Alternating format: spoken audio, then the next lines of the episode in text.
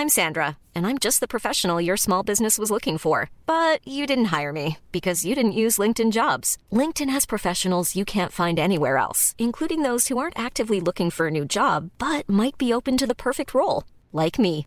In a given month, over 70% of LinkedIn users don't visit other leading job sites. So if you're not looking on LinkedIn, you'll miss out on great candidates like Sandra. Start hiring professionals like a professional. Post your free job on linkedin.com/people today. Hi, I'm Daniel, founder of Pretty Litter. Did you know cats tend to hide symptoms of sickness and pain? I learned this the hard way after losing my cat Gingy. So I created Pretty Litter, a health monitoring litter that helps detect early signs of illness by changing colors, saving you money and potentially your cat's life. Pretty Litter is veterinarian developed, and it's the easiest way to keep tabs on your fur baby's health right at home. Go to prettylitter.com and use code ACAST for 20% off your first order and a free cat toy. Terms and conditions apply. See site for details. Wow. Nice. Yeah.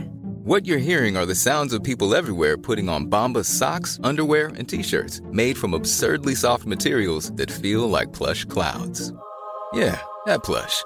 And the best part? For every item you purchase, Bombas donates another to someone facing homelessness. Bombas. Big comfort for everyone. Go to bombas.com slash ACAST and use code ACAST for 20% off your first purchase. That's bombas.com slash ACAST. Code ACAST.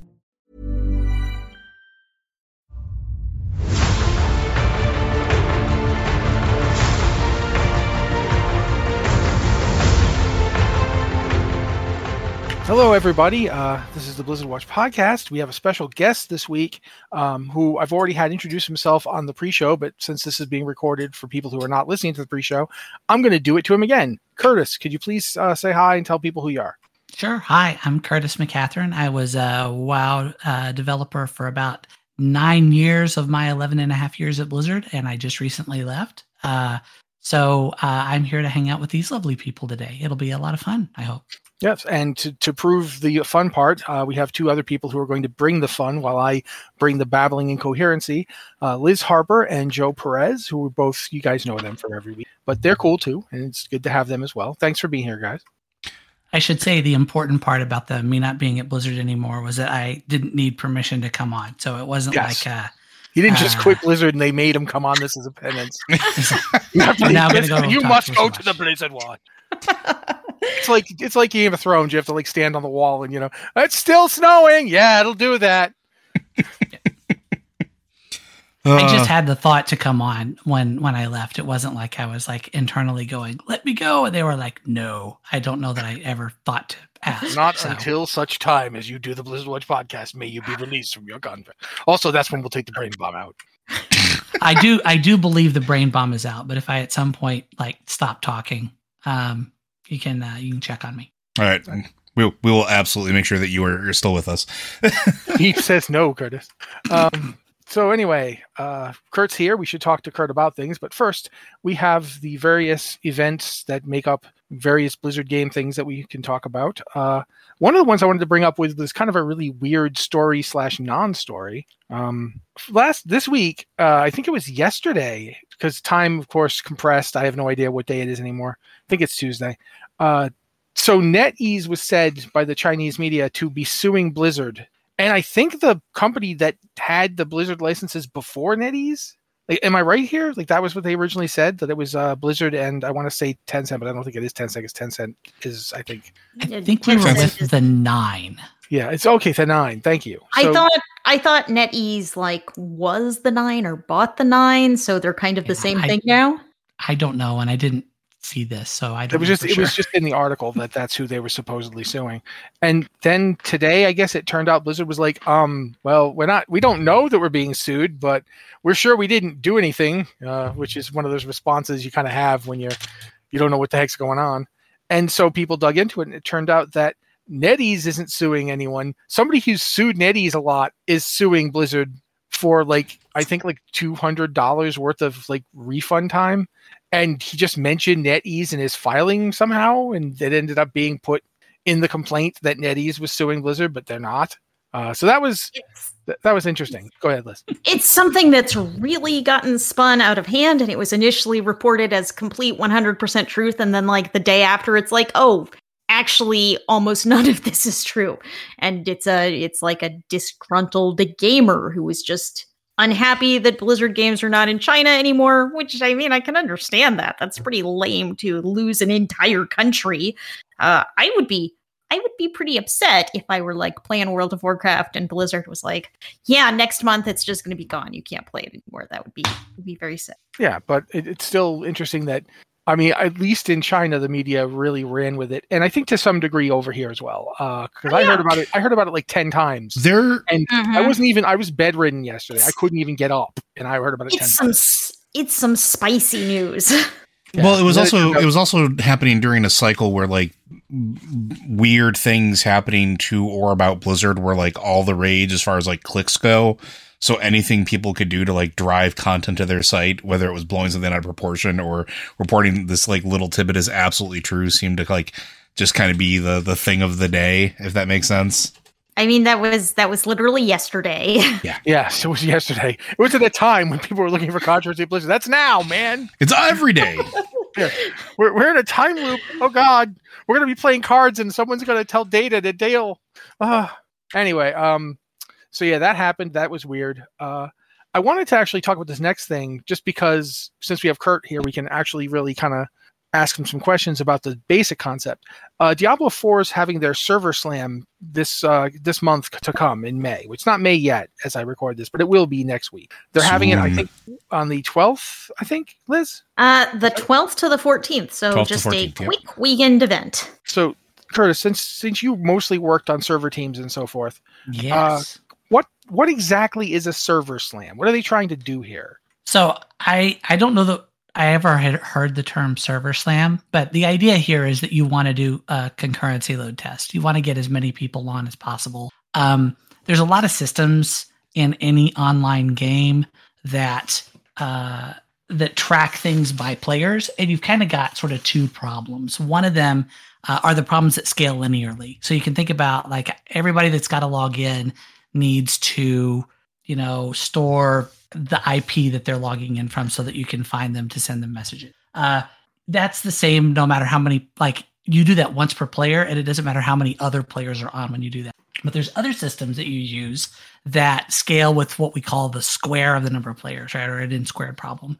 Um, because for every player that joins, they potentially could interact with every other player that's already on, right? So like chat is a good example of that. Um, different kinds of parts of the world simulation are like that. So, you know, for it's it's important to to figure out like from an abstract perspective which of those problems you have when you're writing the code. But there's also places where like there's interactions you don't foresee. Um, and so literally there's just no substitute for getting a lot of players on and having them act like players. And so you know, WoW has done this uh, a couple of times with launch events in particular. We've had these big, you know, hey, everybody try to do the launch event from this time to this time.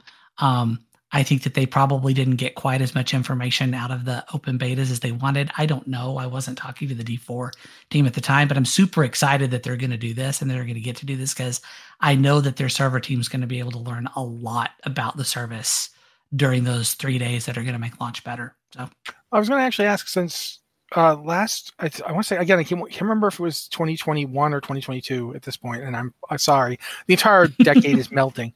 But when Diablo 2 Resurrected launched, uh, there was an issue with connecting to this, the uh, server from the home games because it was it was running differently, but it was using the old BattleNet code for connection. Is that the kind of thing that you, you can only really detect with like a lot of players? Like, is that something, or is it is it even more are, are there other things that you would want to test in this kind of situation? Like what else besides sheer crush of people? What else are we looking at? Well, so the thing is, is that a sheer crush of people is really effective for finding things that are not necessarily sheer crush of people's responsibility, right? And, but because there's that- more chances for the thing to come out. Exactly right. So you know there was a uh, one of the things that uh, Joe Rumsey, who was the original server uh, architect on on World of Warcraft, there was apparently a problem in Silithus at one point where like you could get knocked into a plant or something, and then like you could never get back out. And uh, uh, the environmental uh, artist who was talking to him was like, "That's like a one in a million chance of happening." And Joe's like, "If there's a one in a million chance of it happening, it happens ten times a day on WoW." And you know, I th- there's a lot of stuff like that that is just helpful to kind of flesh out, and you just don't know. It's not necessarily that the crush of players itself is going to force the issue, but it can be a like, hey, you know, we need somebody to connect over IPv6 who's using Wi-Fi from Windows 7 and you know, all of these combination of events happen to cause this weird thing in the stack that causes us to get these two messages out of order. And we've never gotten these messages out of order before. But hey, when that happens, it's broken. Yeah, it's like Stuff when like you're it's like when you're looking at uh I, I I was explaining this to somebody at work the other day like one of the reasons you do that is like you just said like it's it's you're trying to create as many opportunities for something to go sideways but like you don't realize how many opportunities for something to go sideways like there are and how much different like variety there's on hardware and connections stuff like that. I like going through like the steam uh hardware profiles where you can actually go and see on Steam like what the most popular like processors are and RAM loadouts and and things like that that people report back. And the sheer volume of like different things or different like builds and different like combinations that are out there is mind blowing unless you like Yeah. if because most people don't really think about that right you you don't Yeah, think that you're going to get like a, a, a an Nvidia like 790 is still out there like you know chugging away Well, and for a, a global company like Blizzard too, you have to deal with uh, you know, different companies are popular in different regions and do different things to computers, right? One of the Mhm. projects that I helped work on uh, for a little while was the the new voice chat that we shipped in Battle for Azeroth.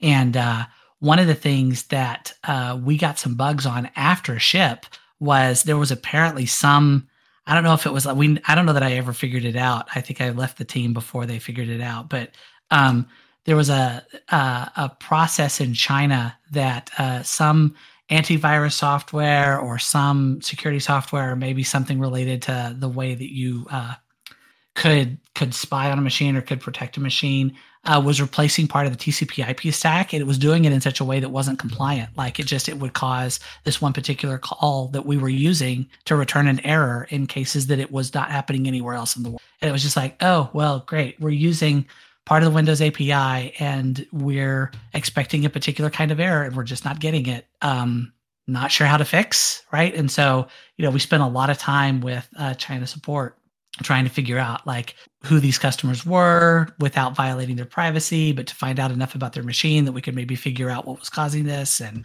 like I said, I don't even remember that we actually got to a place where we fixed it uh, before I left the team. I remember there was like uh, there was also something that I think was it you or somebody else was like gathering uh, information because there was another problem and it was such a wide variety. I'm I'm probably misremembering because the caffeine is kicking in. Yeah, there's so many of those. I'm not sure that I can speak into like But- that's Remember that that's time part you were parcel. gathering right? information on, on a problem? That- well, no, no, but I like job, I just yes. I, but I just no, I just remember like I think you like made like a general Twitter call. Yeah. So we didn't do that too often, but there were a couple of times that I was just at my wits' end that we were like, I, I- Jared Gillis would do this too, a good friend Mhm, of mine. mhm, He'd be like, "Hey, is anybody seeing this? Please, please let us know because we're having trouble finding repro cases." Uh, those are really frustrating for the players, and I feel really bad for every player that's ever hit one because, like, you can't play and and you don't know why, and like it doesn't seem like you're getting any help, but at the same time, the developer on the other side is like, "Wow, like this combination of things I just have not seen yet." Was it Liz, I'm really- you talking about the, the kitten thing? Yeah, I was just about to bring that up. It was like uh, the "Are you kidding me?" quest in uh, Dragonflight, which I did once, and then it never worked again. And it was like there were there was a forum post uh, that said, "Well, we're having trouble reproducing this," and I'm like.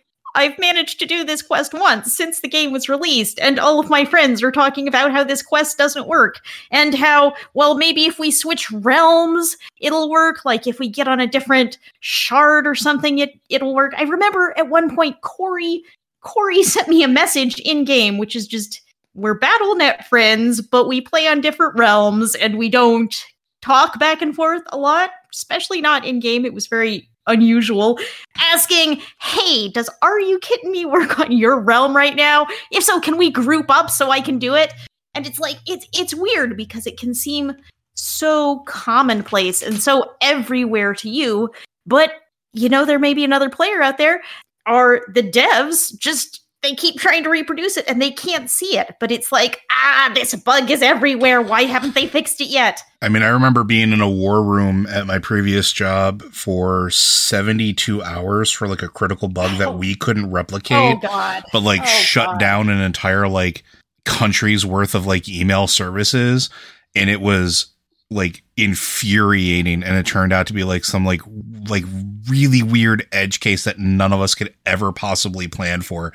Like those are the, I like when Kurt's saying that they're frustrating. I know a little bit about that frustration, not a whole lot, but enough. I've lost enough sleep over the years.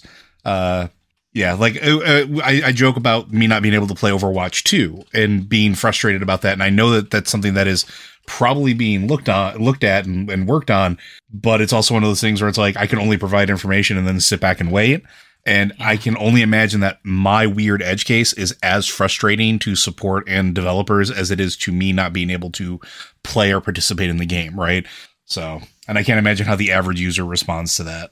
Yeah, I, I'm a giant fan of The Legend of Zelda Wind Waker. And at the Wind Waker HD launch for the Wii U, uh, like I had it downloaded and I had it ready to go and I had taken time off and then there was something wrong. I don't remember exactly what it was.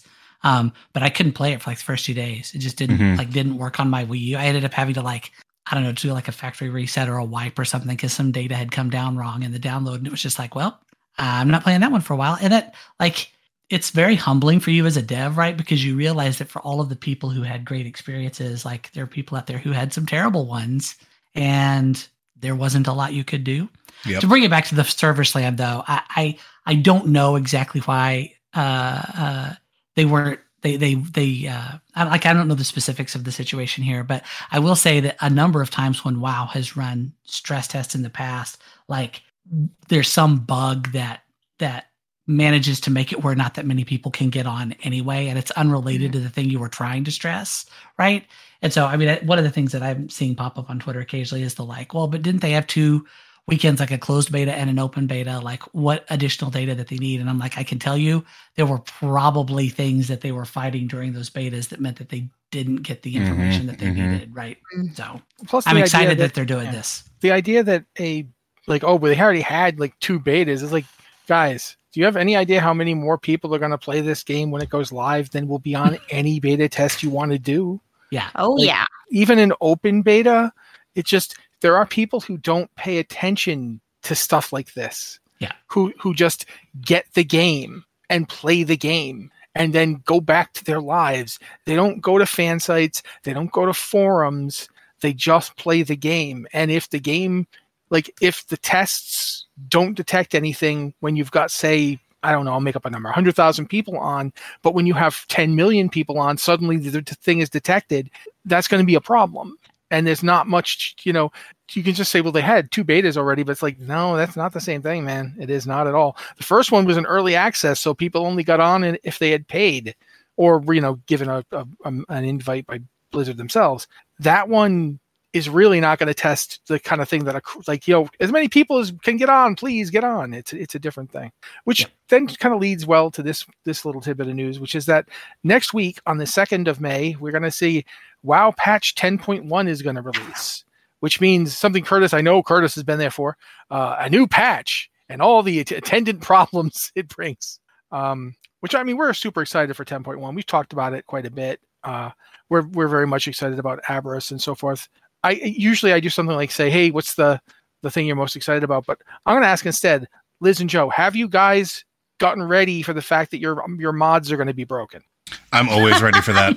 Okay, I'm I'm never ready for that. okay, well, yeah, I mean, that's fair. I'm never ready either. I have like I have like You a know, weird just- checklist for my mods and stuff like that that I go through. And despite how many I run, I generally run a very light loadout these days. So like I'm fine. It's not the worst case scenario. If I have no UI, the the UI that they work so hard to put in, I can make it work. I think it actually does lead me though to, to ask Kurtis, uh, I, how much do you play WoW nowadays? Do you do you still play it? these days I, I don't play that much. And you know it's it's something that i i feel kind of bad admitting on a podcast about the game i used to play but uh, the game i used to work on. But yeah i haven't haven't played that much lately. I will say the mod thing for me um I used a bunch of mods before I started working at Blizzard, and then you get so used to playing the game that way that like you can't fire up a, a internal build and have no mods. Oh yeah, right? You I just feel lost. So like actually over the years, I've I've I've slowly been just removing mods until I pretty much play with them. Um, yeah, the only mods I use at this point, as as the eye problems have gotten worse, are stuff like Big Wigs slash Yeah. Boss mods because you know you, people are like you gotta have to have this, so I download that. But otherwise, I don't use Bartender or anything like that. Yeah, it was a while for me to learn how to heal without bartender or without oh the one that used to do spell clicking before spell clicking was a thing. Click. Um, yes. Yep. Um, but then uh, once you figure out how to heal with the with the default UI, it's like, eh, I'm just not going to download. My- Liz, you were saying I've I've totally lost my train of thought. Carry on. healing. Sorry. no, no, it's fine. Wait, Yeah. this is every week. This is every week's podcast. Yeah, it, it really is. You're getting the full experience. The, okay, Uh, yeah, good, good. yeah. I was gonna say the only the only add-on that I, I that I really really rely on is GTFO because I'm a very au- audio response player when it comes to certain things because I'm I I tend to tunnel vision when healing. So that's that's the one that like if I don't have it, I will feel it. Um, but otherwise I could also just pay attention. But I don't want to do that. Uh, I just want something to yell. Tunnel me. vision when healing's a real thing. I've I've played a Oh, healer yeah. in WoW for like 13 years. It's Mhm. it's it's uh yeah, it's a real thing. Yeah. Go team healer. That makes that makes three of us right here. Occasionally Hey, I having have occasionally having the chicken that like screams Oh, in my true, ear to true. move. I was actually I was a terrible paladin healer. Like I was super bad at paladin healing. But when I was a shaman healer, I was a shaman healer at the exact time when shaman could heal anything with Well, yeah. just downrank chain heal. I was gonna say downright chain heal made it really easy. yeah, I was just like downrank chain heal, downrank chain heal. We're gonna fix this. You can't just heal everything with downrank chain heal. Chain heal. I guess I'm done playing a shaman then. oh wait, I can punch things. All right, cool. We've introduced maelstrom weapon. I guess I'm done doing that. Yeah, I, I am not good at change. Uh, it's, it's a One- funny because yeah. God, Liz. One one thing about the eye problems, which I also have some eye problems, uh, not as bad as yours, Matt, but you know, I'm I'm getting old. Things don't work as well as they used Oh to. yeah, it's generally the case. Yeah. the the one thing that keeps stymieing me about Blizzard games is there's no like universal way to change font sizes. Like it's very easy to change font sizes in chat, but if you want to change font sizes in other elements of the interface, you all you have is UI scale and you can scale it up and it scales everything up and it scales way up. And I have noticed that particularly in some of the new features, the new talent interface, some of that text is real, real small. Some of that text shows up like it's in an eight point font on my screen. And it's like, Yeah. I kinda- like I need a magnifying glass or something, but there's no way to change it unless I set my UI scale to like 200%. And then I, And then that would have, fast. Or or that would a- really be, that would really be like vanilla where you wanna you're a laugh? Healer and 30 and you had like 30% of your screen that was not healing bars. Yeah, I, I just funny because before the before we actually started the real podcast, uh, Kurtis was telling a story about you know people cludging together solutions and Rube Goldberging their way through. I think it was making ramen with a coffee pot. Yeah. Was Yep. that- Mhm. And I actually because my biggest problem is reading quest text now. Hmm. Quest text is just too Yeah. small. I, and, that, there's, and there's like nothing I've, I've gotten add-ons. I've tried using the in-game stuff. Nothing was fixing it. So i actually take pictures with my phone Oh of my God. quests and then make them bigger so i can read them. And that's like that's like kludgy as heck but it's just this is how it has to be. Uh, so yeah I, I definitely wish that there was just a you know if there was just a box make email font bigger. I would be like yay i had i had an add-on that did it but it kept also adding voice acting and little animated heads. all immersion mod. Yeah, immersion Yeah. mod was what was the workaround that a lot of people used to use for that. Um, Yeah. My partner used to do the same thing because uh, their eyesight is, you know, the same. It's not as bad as Matt's, but it was they had problem reading quest text and stuff. I am like the that. Rhode Island of bad eyes. So Not as bad as Matt's, but like, yeah, how big is it? Well, it's bigger than Rhode Island. Um, yeah, um, but yeah, but that was the workaround was to use immersion mod, but it added the voice acting, it added the heads and yeah, and everything. annoying. That means we should probably move on to some other stuff really fast. Because I mean, I, we have really discussed 10.1 in detail up to this point. I feel like do you think we should just do a quick rundown of what's in it, Liz? Uh, you know, I think we can do that uh, next week when it's live and everyone can Okay, play. it. cool. One thing I've noticed here's some inside baseball for you uh, about about uh, talking about game features on the website. It's like we try to post things really early so they're available when people need them and are interested in them. But a lot of things people start being interested when it's actionable, when they can do something about it, and that's Yeah. that's when they go from eh, this may be interesting and maybe I'll click on it. That's when they go from that to like ten thousand people clicked on this guide today kind of thing. So yeah, we can talk about that next week and dig in. All right. Well, I should mention that also this week until I think the uh, the turbulent time walkways event is still going. It's a time walking event. Uh, I so think much we're in time week, walking. are we in week four or five of that or what? I don't. We're on Burning Crusade now, but I can't remember which week this is. Um, I think week? we're on week. it's way more than the third week, Joe. Uh, what is time? I, uh, Maybe don't I, hurt me. I I think after this we have one more week. All right. So, uh, yeah. We're being, this I'm would- being that told be- that this is the last week in chat. Um, no, I mean this is we've got um Outland this week, Burning Crusade. Yes, that's what it's called. We're doing Burning Crusade this week, and I think we're doing Wrath of the Lich King next week. Yeah, Wrath of the be King it. is the last one. That'll Ah, be the yeah, one. yeah, yeah, yeah, yeah. It Okay. it does overlap with uh, patch ten point one, so I I kind of wonder how many people will be playing it next week because you're gonna have all of this ten point one content, but it's it's there. If you feel like taking a trip back to Wrath, you can do it. All right. I wanted to ask Liz about this one because I don't know anything about it. Uh, the Talantis map in Overwatch Arcade, which is a non-canon map designed. Reading what you re- what you put here, Yeah. non-canon map designed with the community over Twitch last year. Uh, so, what is this? And Is I spent some time this afternoon figuring out what the heck is this. Uh, but it is. It's literally the devs and the community got together on Twitch and were like, "Let's design an Overwatch map." They did that back in December, and now they're they're putting it in the game. Uh, it's only available as an arcade mode for a week. It is uh, it's an underwater base. It's called Talantis, like Atlantis. It's supposed to be like an underwater base built in the ruins of Atlantis, I think. And uh, it's an interesting map. It makes a lot of use of like jump pads to get places, and it has uh, it's well, obviously it's underwater base. It's surrounded by water. It has this kind of interesting vibe. But one of the things I really thought about it is like it it feels like it definitely it feels like a player created map in that it's uh kind of rough like the design of it looks really cool. The uh the style of it having all these jump pads to let you access places and go in different directions that you wouldn't usually be able to do. Uh but it's like it doesn't have textures so it it's just kind of this like white kind of silvery color all of the walls and you just it's it's very strange i was talking with mitch this afternoon about how it you know it feels like a mod map that someone created for the game. And then we kind of went off on wow if overwatch let you put in map mods that would be super cool. Uh, yeah, so it's interesting. And if you want to see what kind of crazy ideas the community came up with go in overwatch arcade and play talantis because it is it is interesting. It's an interesting experiment i guess they've done.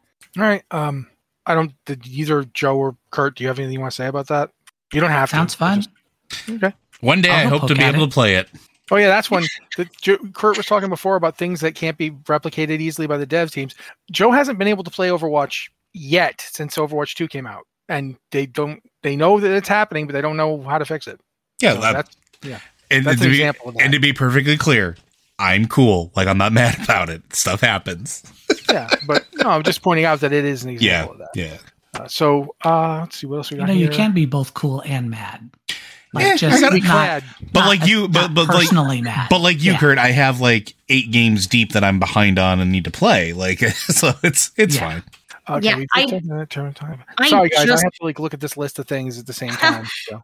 What's I, that list? I just I just finished Horizon Forbidden West last week because I have so many games and I'm so easily distracted and there's so much Yeah. Oh going on I I- can't I- keep up. You know, I'm upset because I couldn't finish it because when we moved, I lost my PS4 in one of the boxes, hmm. and I still haven't found it. I just unpacked all my book boxes, and it wasn't in any of them, so I I can't play it Uh, I don't have a PS5. I can't afford a PS5. Um, so yeah, it's like I'm not going to ever get to finish that game until until they finally bring it out for other, for PC in like four years. Uh, and that's that's sad because I loved Horizon Zero Dawn. I thought it was a really we great uh, game. we really shouldn't talk about Horizon, or I will take over the rest of the podcast. No, go for it. You're here. I I could I could go off on Horizon. It's so Feel free. It's, it's, it's Uh, great. Like I can see the difficulties and problems with it. It's, it's not a perfect game, but I love it. I love it so much. I want ten more games right now. It's it's so good. I when I did not play it at launch because I didn't have a PlayStation and in general wasn't playing too many single player games. Um, and when I did finally get around to playing it, I played Zero Dawn and then I immediately played through it again. And then like three months later, I was like, oh, this is great. I'm going to do it again. And so I played through it again. Anyway, I played it through like five times the first 12 months that I knew it existed. And uh, I used to do this thing every year where I would play through. I mentioned this, I think maybe in the pre-show, that I was a big fan of Wind Waker. No, no, it might have been already after the main show. But anyway, um, I used to play through Wind Waker every year. It was like an annual tradition. It was like in like November, I would be like, Christmas is coming. I'm going to play through Wind Waker. Um, I don't do that anymore. I now do Zero Dawn because it's such a good game and I love it so much. Um, and yeah, I'm actually playing through New Game Plus uh, Forbidden West right now on Twitch while I'm between uh, Oh, between jobs. So Highly shameless recommended. plug. I Uh, I will have to turn this on.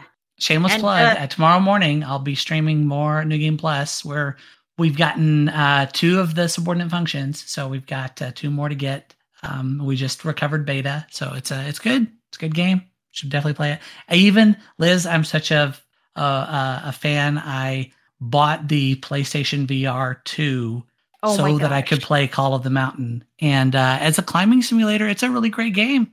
Uh, it's Huh. it's fantastic. I love the whole I love the whole IP. I love the whole genre. Uh, they could make ten Horizon games, and I would buy them all. So Yeah, I I don't I've lost track of the amount of people who, upon hearing about this game, were like, "Rossi, you must be playing it, right? It's robot dinosaurs. That's your thing, right?" And I'm like, "Yes, but unfortunately for you, I have oppositional defiance disorder. So the more you insist that I play this, the harder it is for me to play it. So shut up and let me play it myself."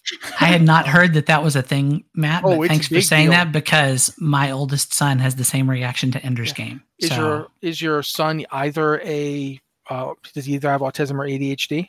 Uh, yeah, I'm not gonna talk. No, I don't have to talk about. it. I'm just saying because as Yeah. someone who just discovered they had ADHD this year, so many things came out of that discovery, uh, and one of them is oppositional defiance disorder, which is it comes from.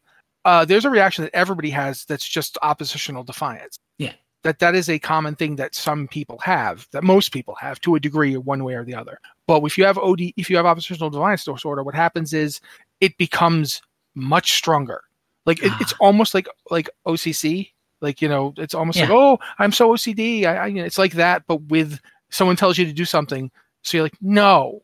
Well, you're Matt, like, you should definitely never play Horizon. I don't I want was you to ever play it anyway, Horizon. man. I just No, I'm, gonna, I'm oppositionally saying it. Yeah, I got never play it. Unfortunately, it doesn't. You work will with, you know, disappoint me if you play it. it, it's reverse psychology does not work on me.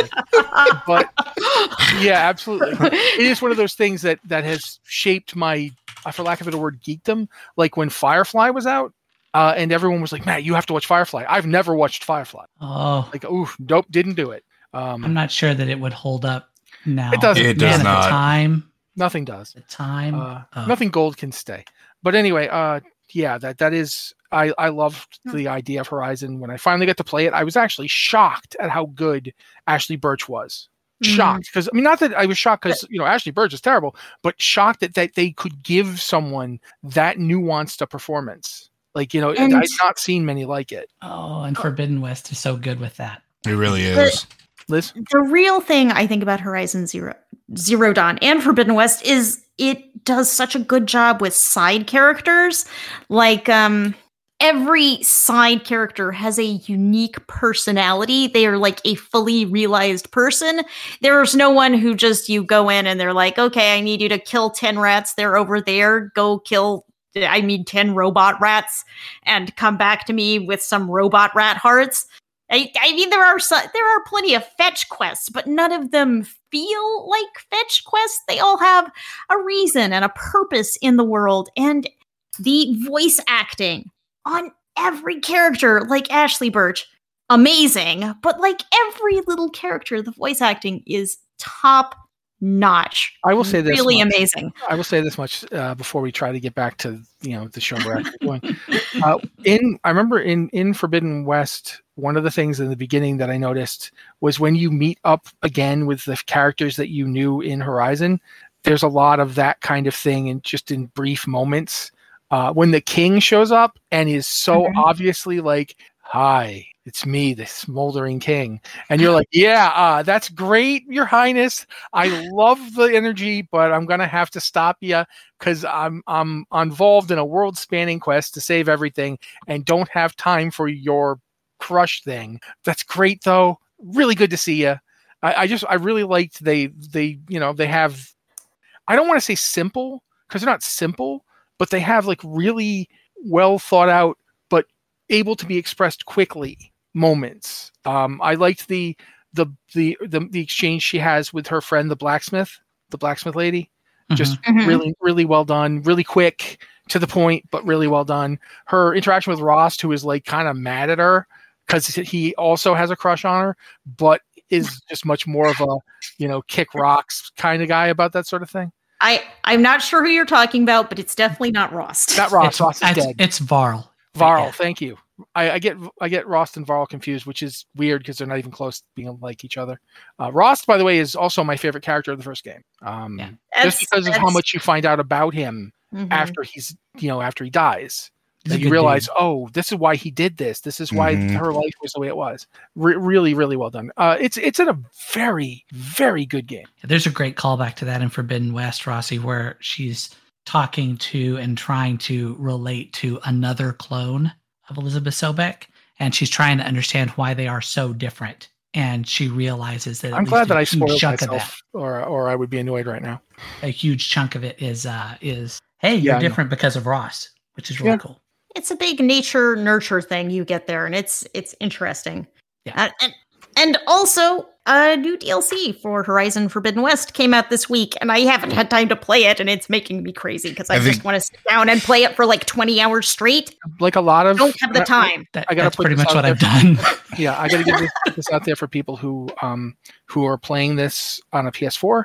The DLC, the new DLC, is not coming to PS4. Uh, Mhm. Oh, like no, other games, really? yes, Oh. like Yeah. other games, uh, Cyberpunk had the same thing where the new DLC is not coming for uh last gen consoles. It's only And, going to be uh, on next gen consoles. I was Uh, I was drag- flying ar- I was flying around Burning Shore and thinking to myself, man, this is going to be really hard for them to squeeze onto the PS4, but I guess Ah. they just didn't. So Yeah, they they can't. I remember very clearly that Dragon Age Inquisition did the same thing with the Trespasser DLC, which was Yep. like that's a that's a big story thing, and if you're a fan of Dragon Age, you really want to play it. And they were just like, "Yeah, this, this we can't do this with last gen console technology. We're only making it And- for the PS4." And I guess as a it, it raises an interesting conversation yet again is like when do you stop developing for the last gen console? And is Yeah, it when I the when that- the technology fails when when you when it can no longer handle it or do you start moving before that? And it looks like at least in these cases they've waited till the hardware can't support it anymore at least. So The PS4 is one of the most popular consoles ever made. mhm. Um it was it ranks up there in terms of like the, the ps2 was probably the only Did- ps that that that rivaled it in terms of popularity and that's another one that hung out forever Did I tell you what my uh, my my most popular 3D print that I sell is? It's feet for the PS4 to keep it elevated so that it could stay cooler uh, with the current demands that like latch onto the side of the console to keep it raised. Like it, it, you are not you are not lying. It is very popular. and Yeah. as a result of that i think it extended that generation's life past where it would have been oh, otherwise. easily. Uh, also, I mean, I say that it's not like the Xbox uh, Series. I mean, uh, the Xbox One was also the one One X in particular was also very popular. hmm Uh, it was one of the more popular Xbox consoles. yeah, I don't think it ever got to PlayStation 4 levels though. No, I'm wanting no, back of the envelope here. I'm wanting to say Xbox One was like 50 million ish to 60 million. PlayStation 4 is like 120 million. Oh yeah, no, the, the PS4 was was by and far like one of the more successful consoles. Period. Um, more so than either the PS5 or uh, Xbox Series X have been to this point. Uh, I'm not expecting either of them to hit those levels because of the time period they came out. But as a result, I mean, a lot of games were released for the PS4 and the Xbox uh, One that had no business being on them. Yeah.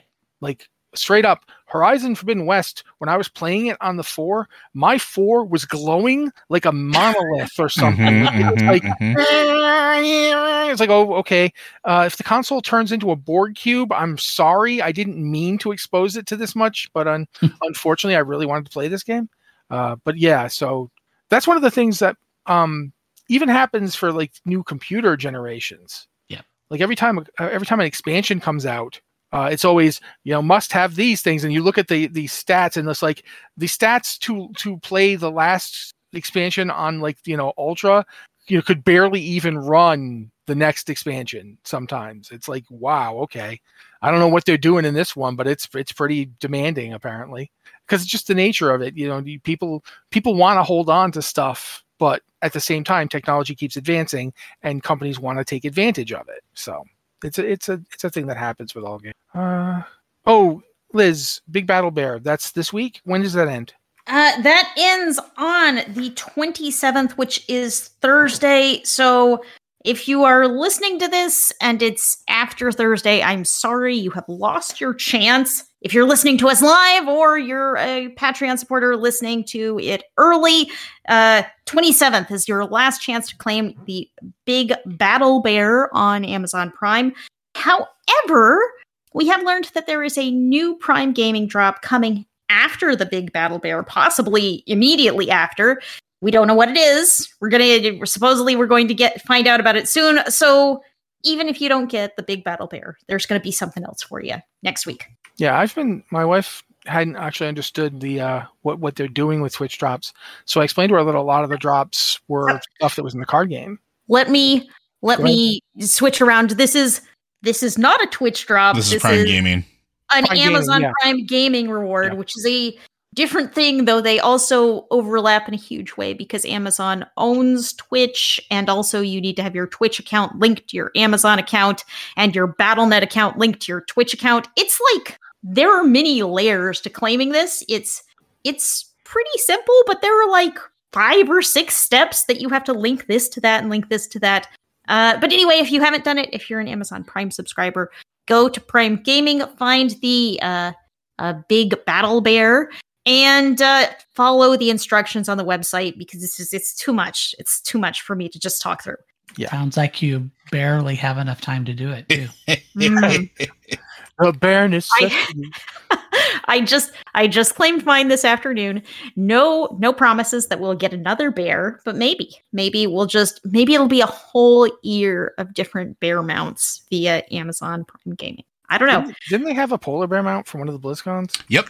Uh, the very first 2013? BlizzCon. Oh no, 2008. What- was it the first? Was it the first or the? se- I thought it was really early, but maybe I'm just. It was it was really early. It might it might have been 08. I think it was 08. I'm looking it up. That moment when you realized there. 2008. Yeah. Oh, good. I have approximate knowledge of stuff.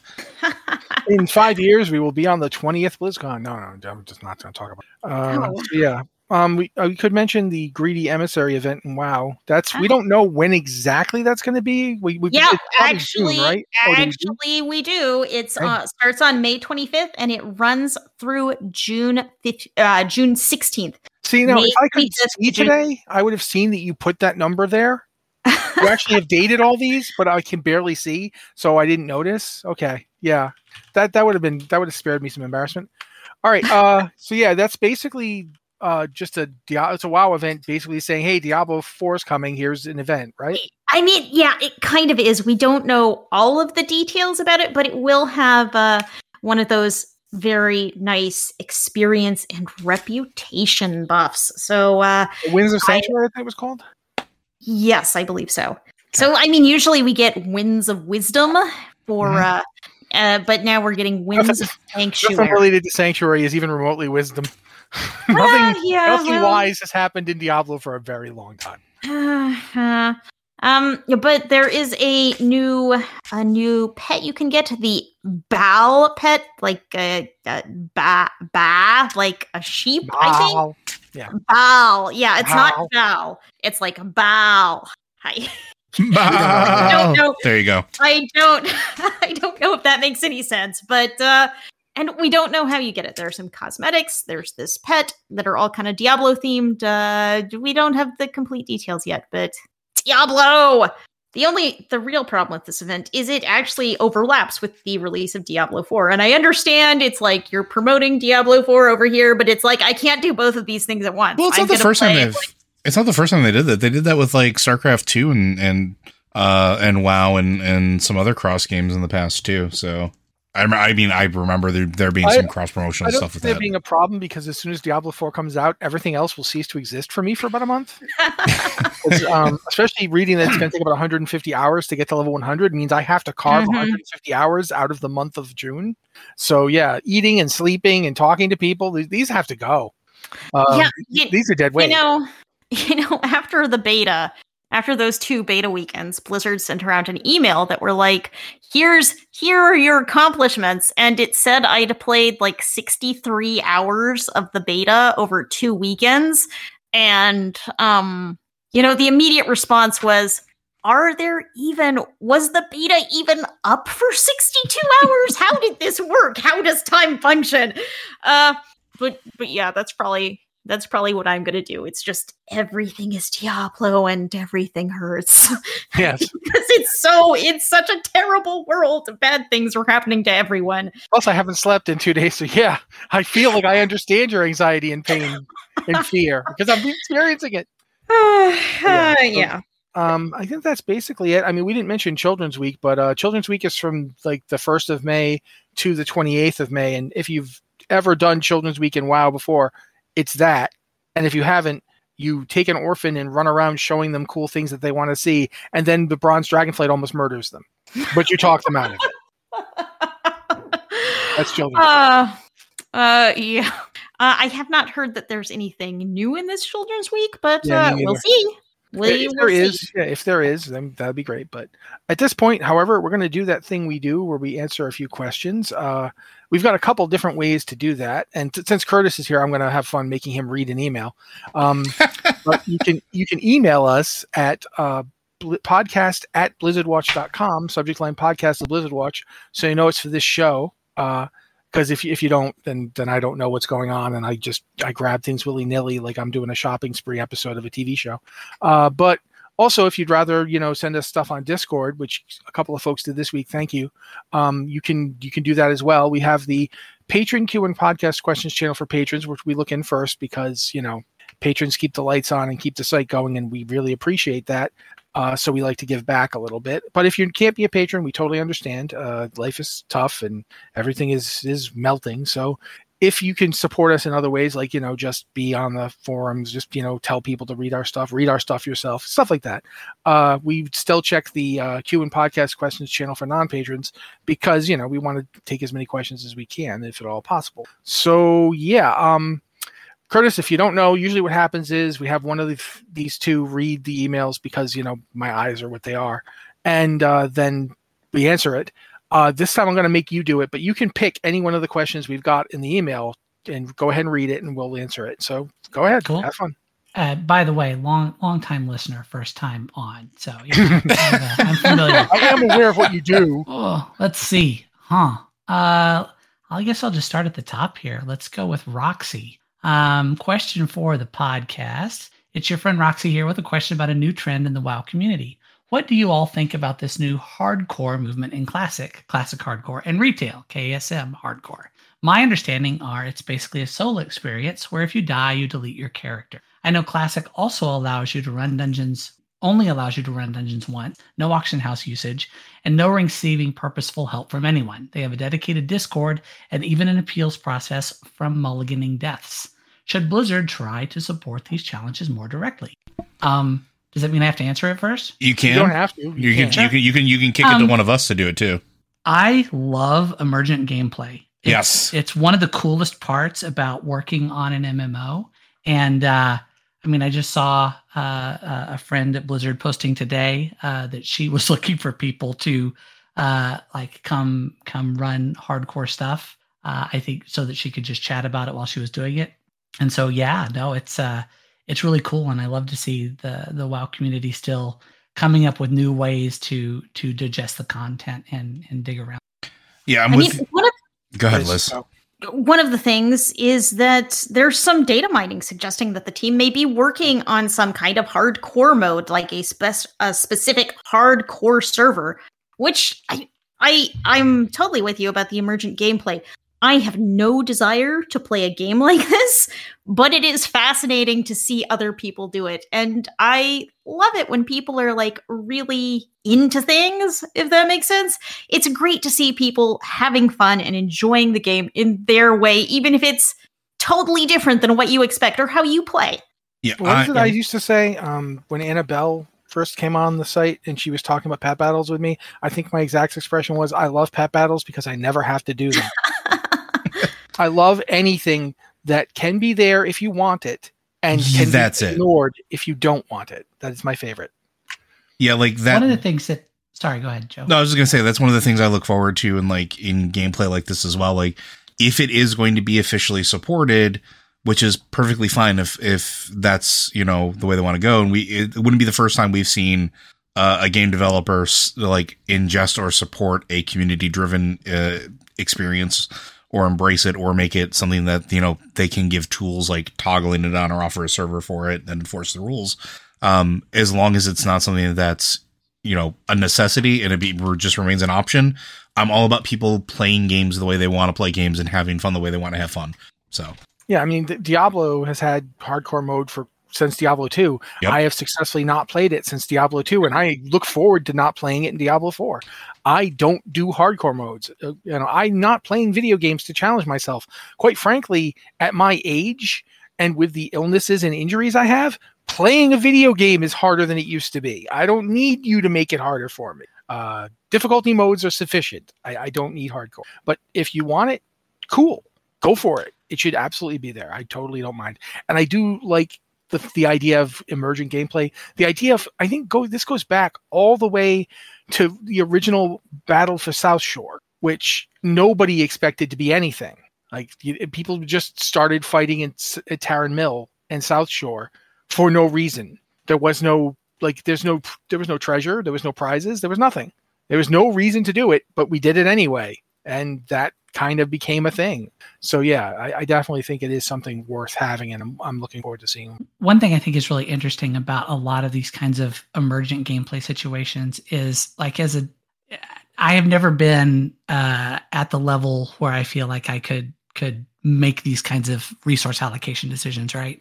But you know, one of the things that uh, a hardcore uh, play style does is it focuses a lot of attention on your early game, right? Because people are playing it and dying and then having to play it again and then dying, having to play it again and dying. So if your early game has some weak spots or some parts that drag on or whatever, a hardcore mode will really expose that.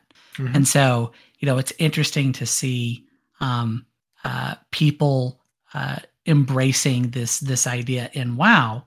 Um, I'll be interested to see how it kind of plays out there because it's going to focus a lot of attention on early game WoW, right? Which you know, if you if you think about WoW as a as a model and as a business, right? It's it's probably one of the places that has not gotten as much attention as a lot of uh, in-game stuff because more players are in game and more people are focused on in-game. That's not to say that like people don't think about the level up experience, but it, it's a it's a it's an opportunity, right, to to get direct feedback on stuff that we probably haven't gotten as much feedback on since it went in the game.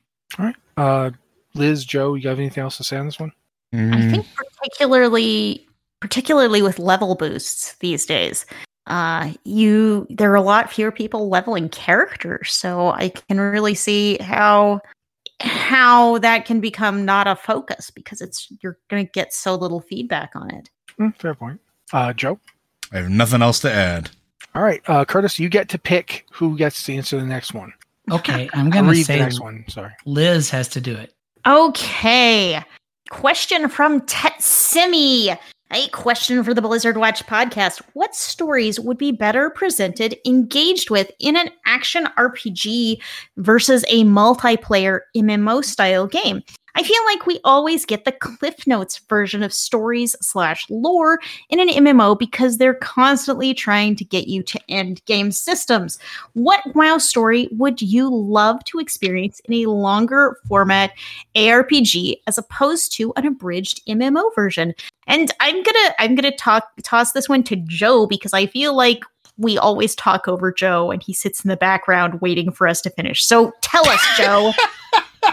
I I am perfectly content. Uh, there's a lot. We're gonna honestly. conjure out Joe now. No.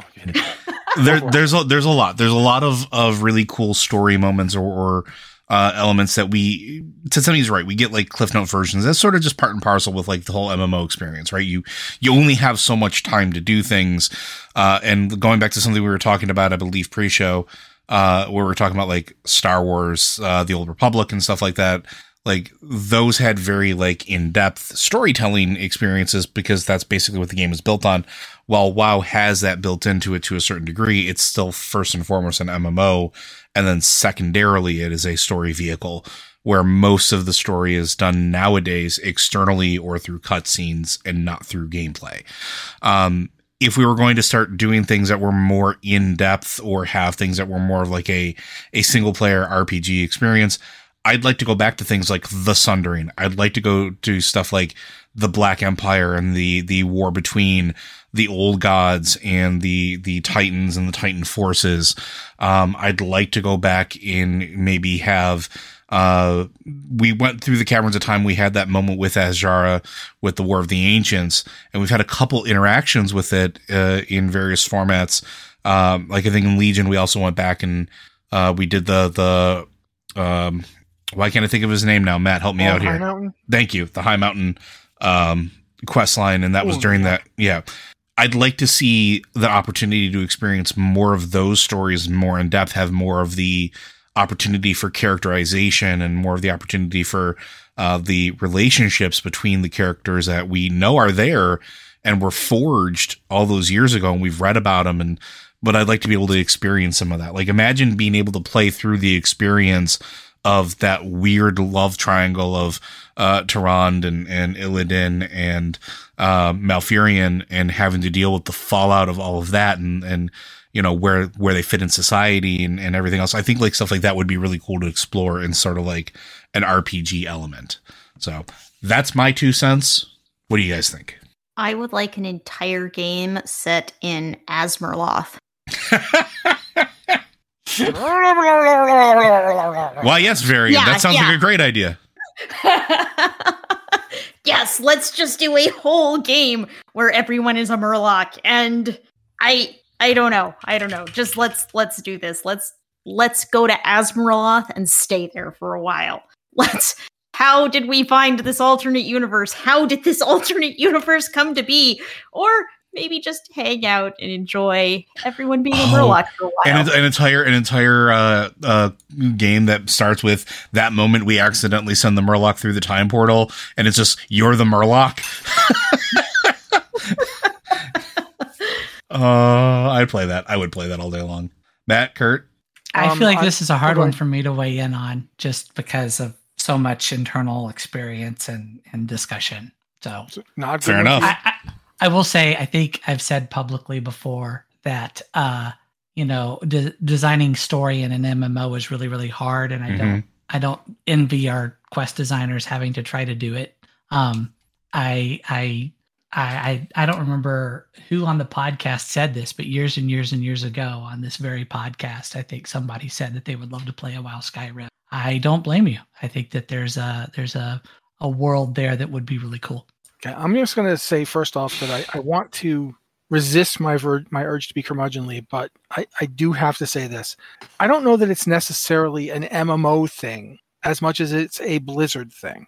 And this isn't to criticize Blizzard, but a lot of times in the past, uh, there have been people who used to work at Blizzard who don't work there anymore, who used to say things like, "Well, we're not really a story company. Uh, we're mostly a game company, and, and we make choices of gameplay over story." Uh, and I think that that still kind of lingers there. Like World of Warcraft it has a very a very deep and en- enriching story, but at the same time, it's gotten much more sophisticated over the years. When it started, a lot of the story in World of Warcraft was just there to get you from point A to point B. Uh, it was just like a scaffolding that gave you gave you things to fight, gave you quests to fill out, and and that was basically it. Um, and again, they have gotten a lot better uh, since Legion, in my opinion. I, I think that their team is one of the best, but it's still worth pointing out. Another thing is that there are ARPGs that Blizzard's put out that have not like. I love Diablo 2, but the story of Diablo 2 is not super deep. No.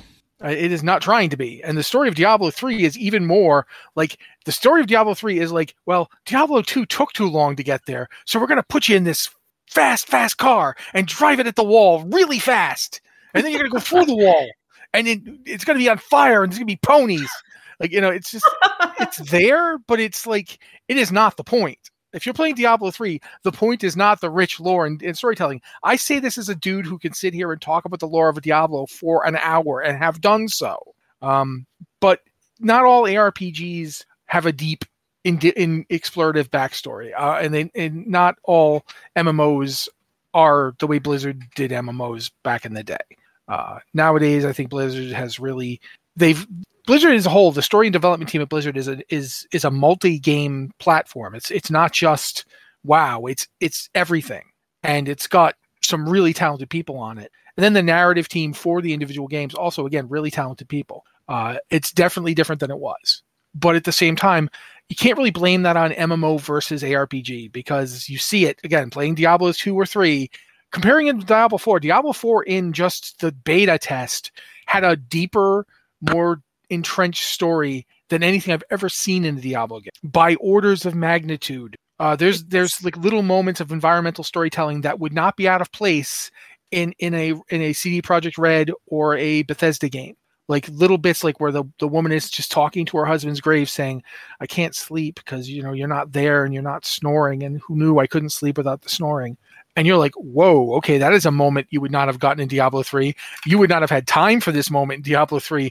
There would be 75 demons over there that needed you to hit them right now. So it, it I don't feel like that's that's WoW's fault. And I don't think that No. you can necessarily break it out into an ARPG and you'd get a better experience. Uh, that being said, I really want the thing about WoW it's its time scale. If you think about how much time has passed between things, is enormous. Like in human history, we can go back and actually know about societies that existed 5,000, 6,000 years ago.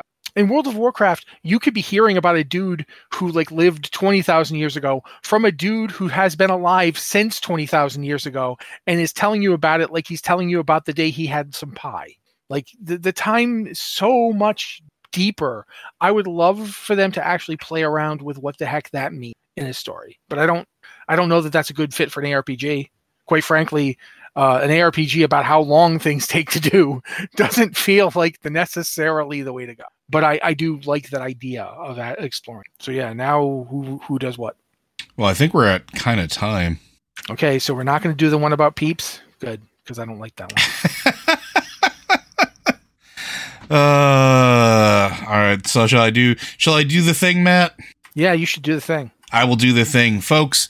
Thank you very much for joining us. Blizzard Watch is made possible due to the generous contributions at patreon.com slash Blizzard Watch. Your continued support means that this podcast and community is able to thrive and grow. Blizzard Watch supporters enjoy exclusive benefits like early access to the podcast, better chance at having your question answered on our podcast or the Q and Annette's free site experience. Uh, thank you very much, Joe. Uh, thank you again for Kurtis coming on the show. Really appreciated it, and it was really great to have you. Thank you Um, for having me. No, it's it's if nothing else, you got to confirm to me that people actually listen to the show. I mean, So- I, I, I warned, I warned him as that he had a standing invite on the podcast and he took it. He took it. Yeah, Check it. it. was like it was great. He's I like, mean- I've watched, I've listened to the show before. I'm like, oh my god. Oh, We lots did- of times. Uh, we could do a whole Horizon podcast, and then it just I, I don't know. have- It might be Kurtis. I- it might just be Kurtis and me talking back and forth. Really, Listen, like, I have made an offer. Set it up, Liz. I'm I'm in. I have made an offer for for for there to be a lore watch episode where it is literally just nothing but Horizon stuff. Liz and I Kurt, you, know- you can I- just go. I, didn't know that Lore I'd Watch went into stuff that wasn't Blizzard games. If you We do all the time. Lore Watch on Occasionally. Horizon, I'm there. occasionally. Yeah. Uh, But anyway, guys, uh, thank you to Liz and Joe as well, of course. Thank you to all of you for listening. Um, Blizzard Watch, you know, it, it's a show we do. We love doing it. Uh, we're very glad that you're all here uh, supporting us and making it possible. Uh, but this has been the podcast, and we will be back next week.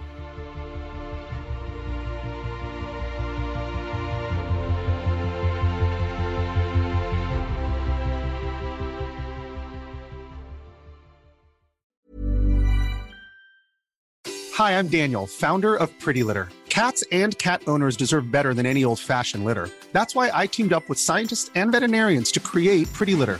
Its innovative crystal formula has superior odor control and weighs up to 80% less than clay litter. Pretty Litter even monitors health by changing colors to help detect early signs of potential illness. It's the world's smartest kitty litter. Go to prettylitter.com and use code ACAST for 20% off your first order and a free cat toy. Terms and conditions apply. See site for details.